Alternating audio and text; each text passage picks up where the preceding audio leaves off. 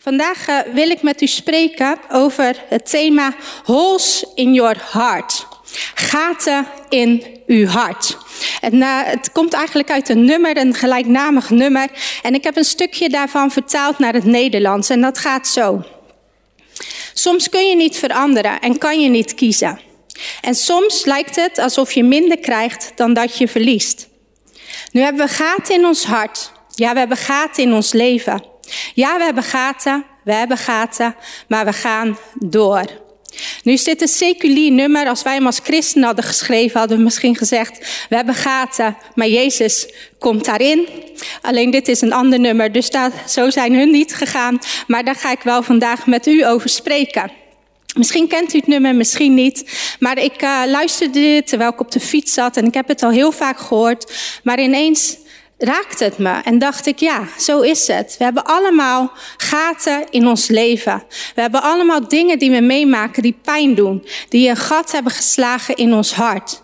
Die ons hebben verwond en pijn hebben gedaan. En eigenlijk is dat al vanaf het begin van deze wereld. Adam en Eva werden geschapen en hun hadden een perfect hart. Bij hun was er niks aan de hand. Maar ze kozen ervoor om te eten van de boom van goed en kwaad.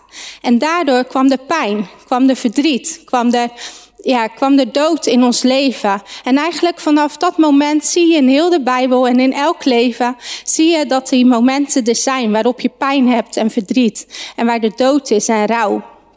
En dat zie je door heel de Bijbel heen, dat mensen daarmee te maken hebben. En als je naar je eigen leven kijkt of de mensen om je heen, zie je ook dat dat gebeurt. Wij als christenen ook zijn daar niet vrij van gesteld, maar we hebben te maken met pijn in ons leven.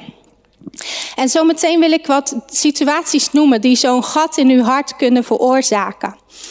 En dit zijn situaties die kunnen gebeurd zijn in uw leven, maar het kan ook zijn dat er iets heel anders in uw leven was. En sommige situaties is het alsof er een vuist door je hart heen komt en er komt een gat zo groot als een vuist in je hart. En andere situaties zijn misschien wat kleinere gaatjes geslagen in uw hart. Maar voor iedereen is dat anders en voor iedereen is dat persoonlijk. Dus ik wil u vooral vragen om na te denken van, hé, hey, wat zijn die dingen in mijn leven die, die pijn hebben gedaan, die een gaatje in mijn hart hebben gemaakt als we dit doen. En ik heb dit thuis geoefend, dus als het goed is, moet het goed gaan. Maar ik ga wat dingen noemen. En uh, nou ja, ik ben en blijf een juf, dus ik wil het beeldend maken vandaag. En ik hoop dat het lukt op deze manier. Je verliest iemand waarvan je van je houdt. Je verliest je baan en je komt in financiële nood. Je krijgt een miskraam.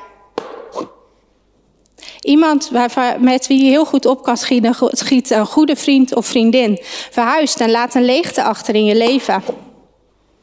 Je verlangt zo naar een partner en je dacht, ja, deze keer, deze relatie, dit zal hem worden, maar het gaat mis.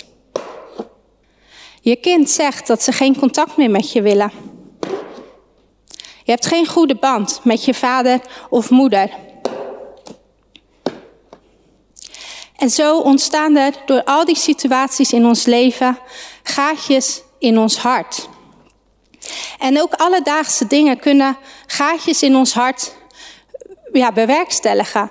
Dit zijn geen grote gaatjes, maar net een speldenprikje. Net iets wat eventjes pijn deed. Alleen als dat telkens opnieuw gebeurt en telkens op datzelfde plekje weer die speldenprik komt, dan wordt dat vanzelf groter en groter. En we hebben daarmee te leven en die dingen die gebeuren. Niemand is daarvan vrijgesteld. Nou denk je misschien, nou, gezellig. Ik dacht dat het een doopfeest was. Leuke opbeurende boodschap vandaag, Laura. Maar we hebben Jezus en ik zal Jezus ook zeker brengen. Bij Jezus is altijd hoop en altijd leven. En er is een oplossing voor die gaten in ons hart. Maar het is wel de vraag, hoe gaan we daarmee om? Wat doen wij met die gaatjes in ons hart? Wat gaan wij daarmee doen?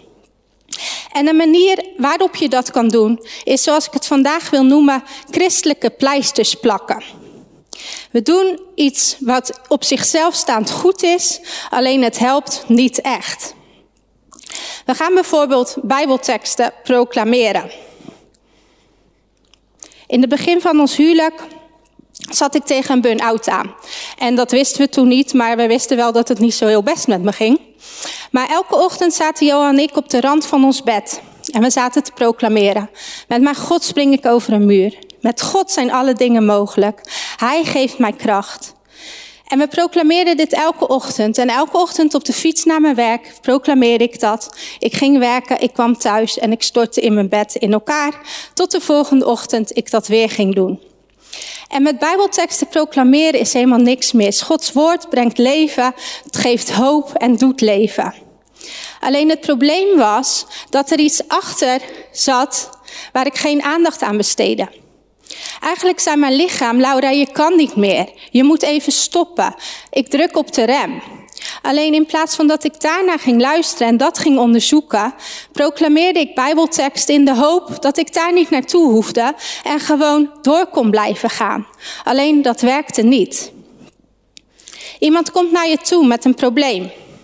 En je denkt, nou, weet je, ik bid even voor je en dan moet het maar weer klaar zijn.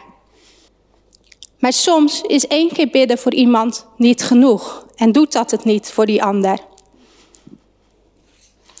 We hebben de mooie zin, God doet alle dingen meewerken ten goede. En dat is hartstikke waar. Ik geloof dat met heel mijn hart, dat God dat doet voor ons. Alleen als jij net iemand hebt verloren en je zit in rouw en je zit in verdriet, dan heeft de tekst geen zin. Dan heeft het geen zin als iemand dat tegen je zegt. Het is een heel ander verhaal als ik naar jou toe kom na een verlies en na een traumatische gebeurtenis en ik zeg, joh, God doet echt alle dingen meewerken ten goede, want, en ik vertel je mijn verhaal en mijn getuigenis. Alleen als we het zomaar erop plakken en niet oog hebben voor de rouw en het verdriet in mensen hun leven, dan hebben deze dingen geen zin. Zo hebben we christelijke pleisters en we hebben andere pleisters. We kunnen het gewoon wegstoppen. We kunnen gaan bingwatchen op Netflix, zodat we maar niet de pijn hoeven voelen.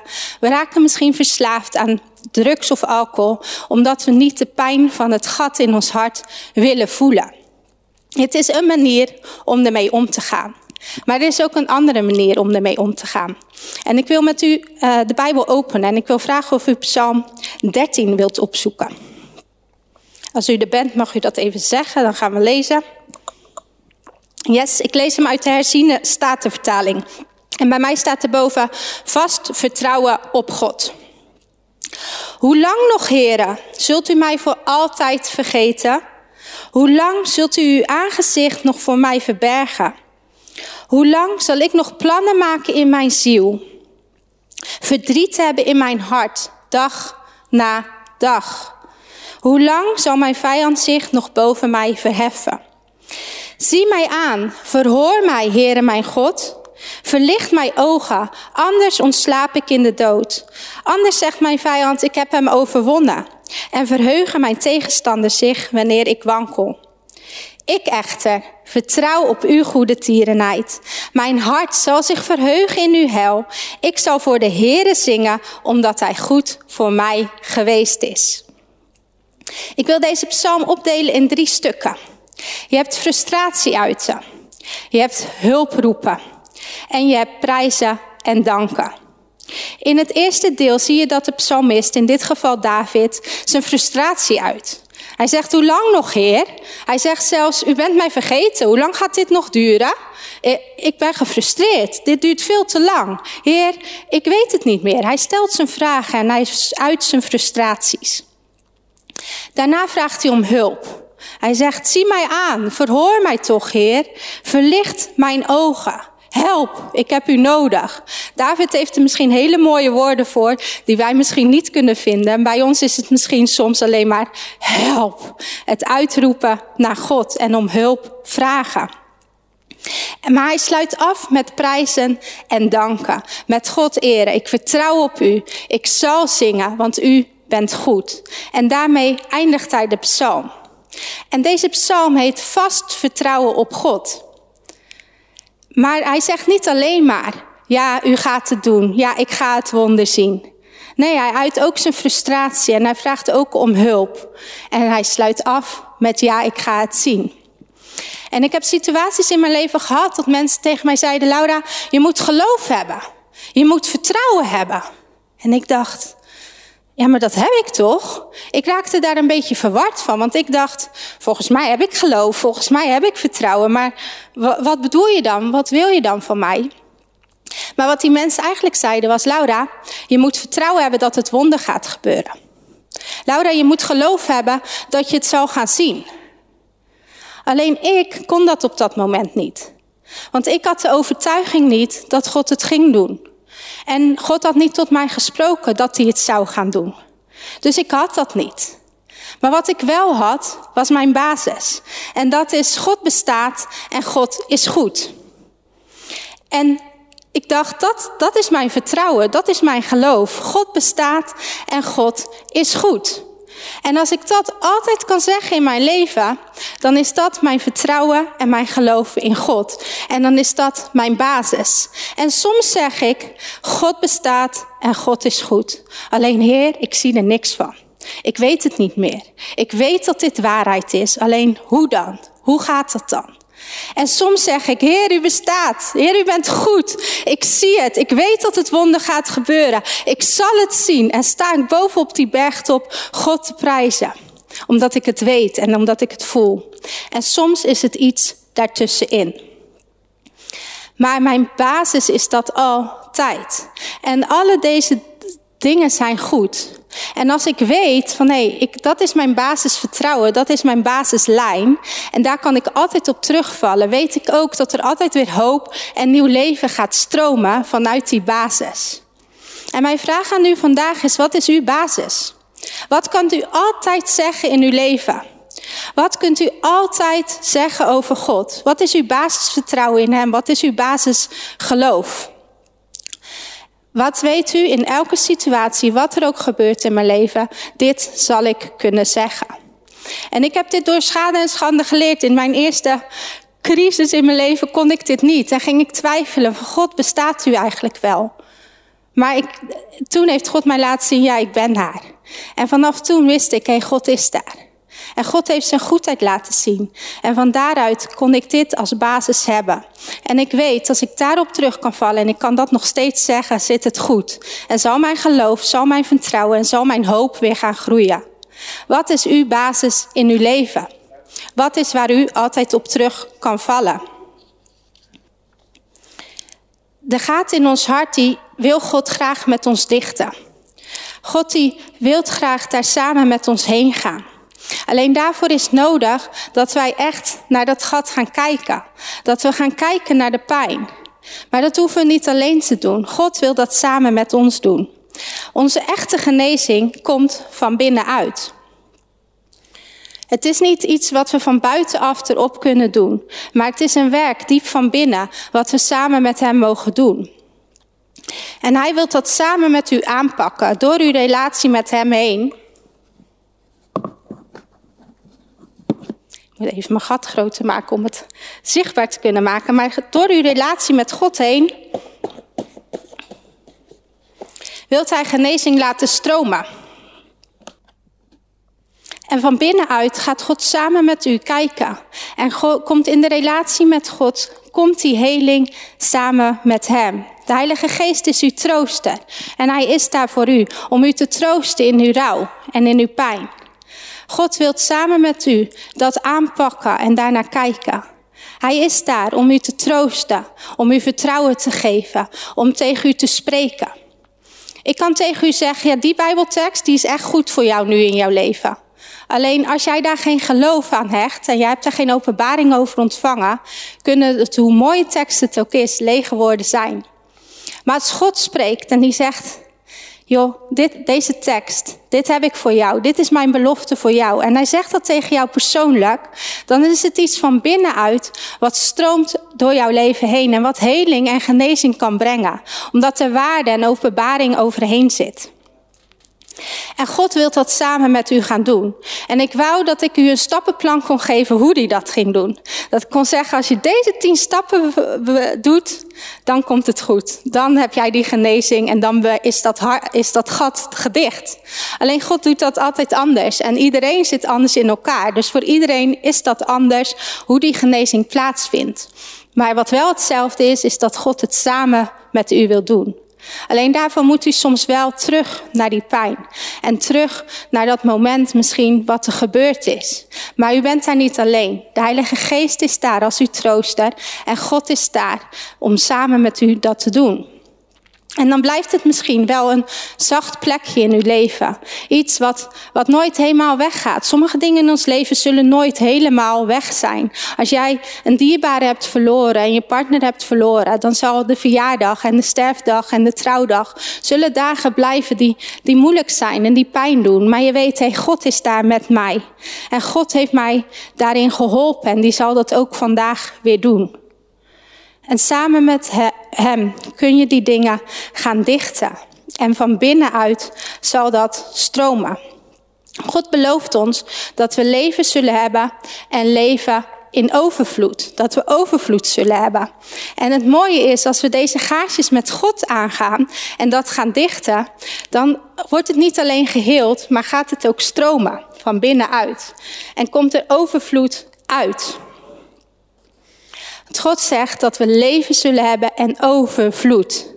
En dan gaat het stromen. Dan is het een getuigenis van Gods goedheid wat uit uw leven gaat stromen. Ik kan u vertellen dat God geneest, want ik heb het ervaren.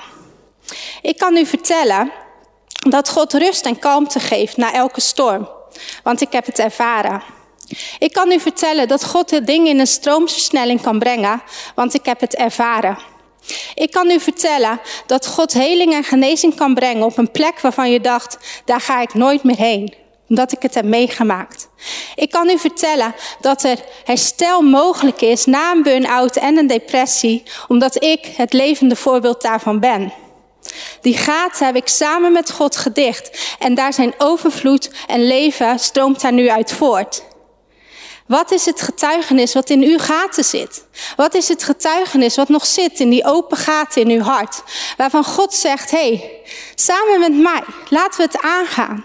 Laten we ernaar gaan kijken. Laten we het gaan dichten. En niet alleen gaan dichten, maar laat er overvloed uitstromen. En dan zal jouw getuigenis van Gods goedheid uit dat gat in jouw hart gaan stromen. Ik heb nog een paar open gaatjes die ik samen met God aan dichten ben. Maar ik weet dat ik op een dag u het getuigenis kan vertellen van wat God daar doorheen gedaan heeft. En ik weet dat dat ook voor u is.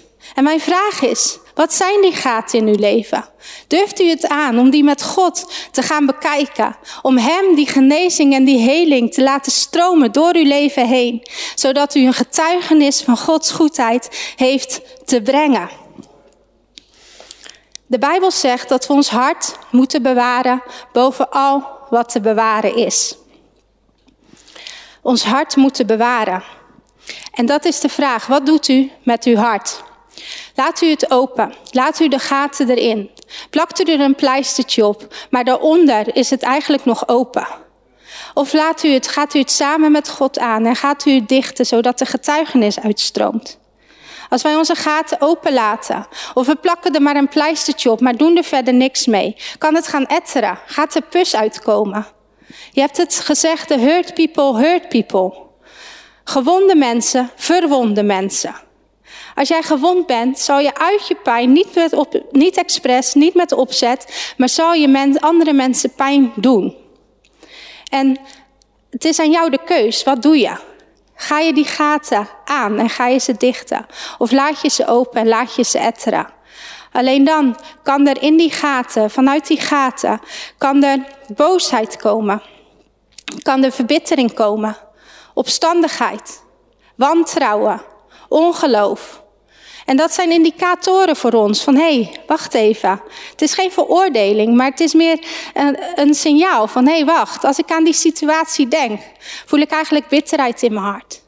Als ik daaraan denk, dan voel ik zo'n boosheid opkomen. En dan weet je, hé, hey, er is nog een gat in mijn hart. Het is nog niet gedicht, maar ik mag dat doen met Hem. En de vraag is, wilt u dat? Gaat u dat aan? Want het pijn kost tijd. Het is meestal niet, of al mijn verhalen die ik u kan vertellen, zijn niet van de een op de andere dag gebeurd. Ze duurden langer. Het kostte tijd. En het kost tijd om dat samen met God in te gaan. Het is een proces. Maar uiteindelijk is het heling voor uzelf en voor de mensen om u heen. En is dat wat God wil doen samen met u? Een tijd geleden zag ik een beeld toen ik uh, in de dienst zat. En ik zag een gebroken vaas. En die was in elkaar gezet en die had ze allemaal breuklijnen in die vaas. Maar door al die breuklijnen heen zag ik licht schijnen. En als je een aardewerken vaas hebt en die is helemaal heel en er is nooit een breuk in geweest, komt er alleen bovenuit licht uit. Maar deze gebroken vaas die was weer in elkaar gezet. En er kwam veel meer licht uit door de breuklijntjes heen.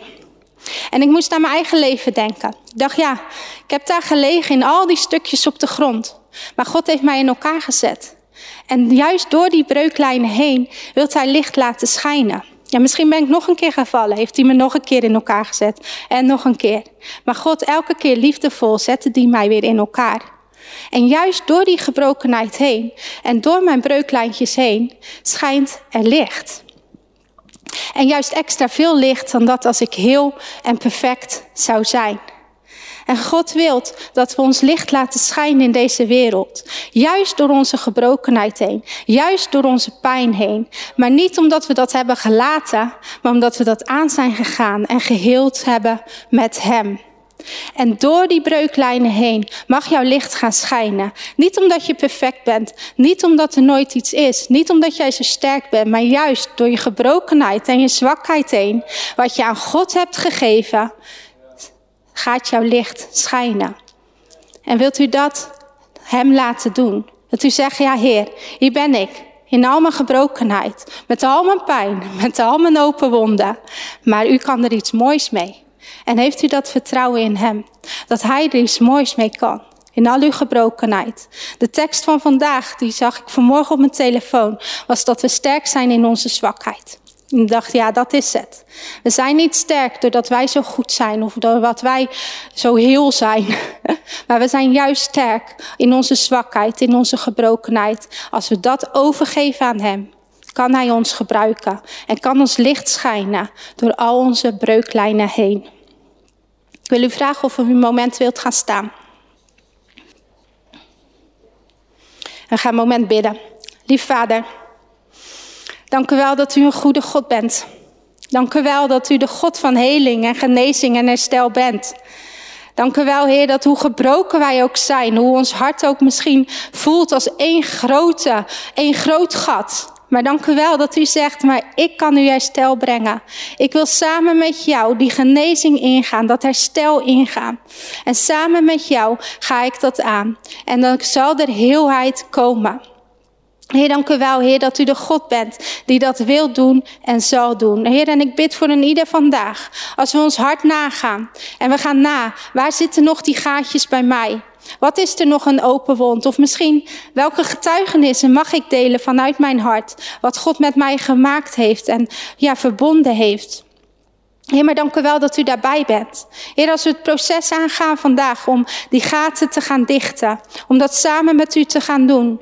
Heer, dank u wel, Heer, dat u daar dan bent. Dat u, Heilige Geest, de trooster bent. Dat u, Heer God, ons omarmt, ons vasthoudt en samen met ons dat ingaat. Dank u wel dat we nooit alleen zijn, maar dat u altijd bij ons bent. Dank u wel dat u ons leven en overvloed heeft beloofd. En dat we dat zullen zien in ons leven. Heer, dank u wel, Heer, dat we dat zullen zien in ons leven. Leven en overvloed. En daarmee wil ik u vandaag zegenen. Als u samen met Hem die gaatjes gaat dichten, dat u Hem dichtbij zal ervaren. Dat u zal merken, God is daarin. God heeft een getuigenis verborgen in dit, dit pijnlijke gat van mij. Maar op een dag zal ik dit getuigenis vertellen, want Hij is daarin met mij. En daarin zegen ik u vandaag in Jezus' naam.